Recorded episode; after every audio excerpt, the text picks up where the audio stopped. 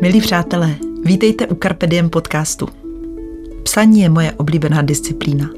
Svému synovi jsem začala psát dopisy už v těhotenství.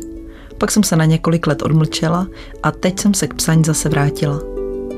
Synovi je jedenáct a společného času máme stále méně. Přesto je pro mě důležité mluvit s ním o tématech, která nespadají do běžného provozu. Jako odrazový můstek používám karty Carpe Diem – shrnují náměty, ve kterých jsem se za 20 let praxe od svých klientů hodně naučila. A tak se snažím kousek té mé zkušenosti předat. Milý Šimone, řeknu ti něco o štěstí. Když se narodil, převrátilo to můj dosavadní život z hůru nohama. Pochopila jsem, že štěstí nevypadá tak, jak ho vidíme v reklamách a hollywoodských filmech. Štěstí může mít klidně podobu kruhu pod očima, deseti kil navíc a plačícího uzličku života v náručí. Stát se matkou byla pro mě velká lekce o tom, jak různě může štěstí vypadat.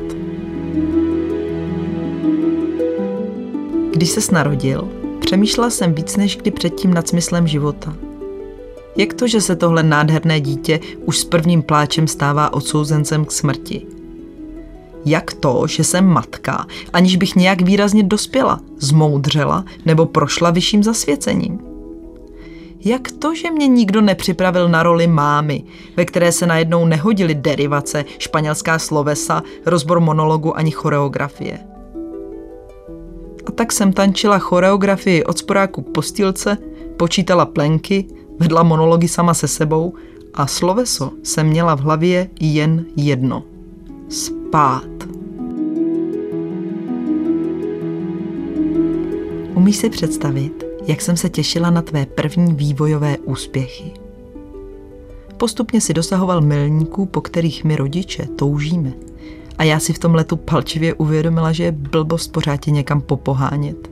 Těšit se na další vývojová stádia. Jediné, co máme k dispozici, je přítomnost.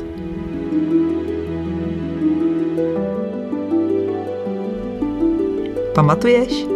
Jednou jsem ti vysvětlovala frázi carrot and stick. Dřív lidé potřebovali pro svoji práci tvrdohlavé osly. Jezdec, který jel na zvířeti, měl v ruce hůl. Na jednom konci té hole byla uvázaná mrkev. Tvrdohlavý oslík se tak s vidinou mrkve před očima pouštěl terénem, kterým by se mu jinak jít nechtělo. Pokud ale odměna nezabrala, klacek mohl být použit z druhé strany, jako byč. Naše společnost před nás pořád věší mrkvičky. Až se stane to a to, až budeš mít to a to, až, až, až, tak budeš šťastný. A tak se před námi tyčí pomyslné hory a špaky, které slibují štěstí. Jenže budoucnost je představa. Minulost vzpomínka. Takže jediné, co můžeme skutečně prožít, je přítomnost.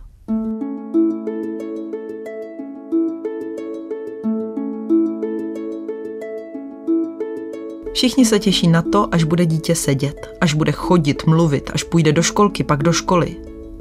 Ve škole nás ale pomalu začnou strašit budoucností.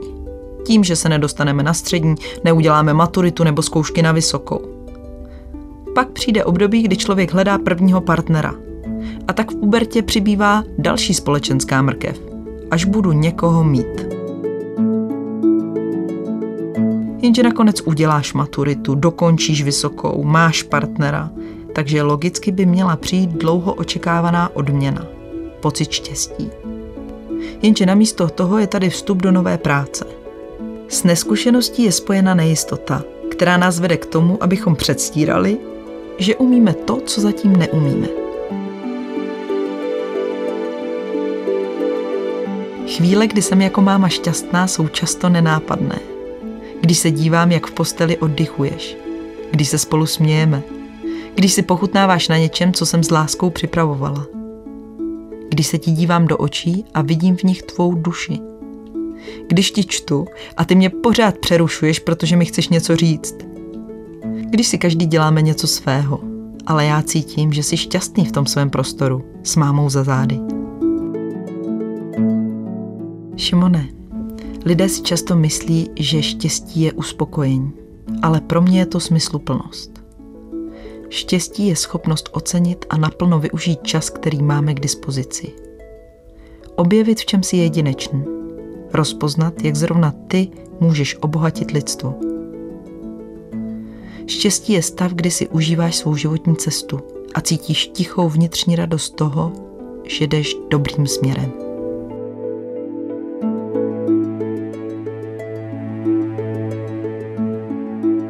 Celého srdce ti přeju, abys žil naplno a vychutnával každý moment života. Štěstí není něco, co na tebe jednou v budoucnu čeká. Štěstí je každodenní práce. Buď vděčný za to, co je ti dáno. S láskou, máma.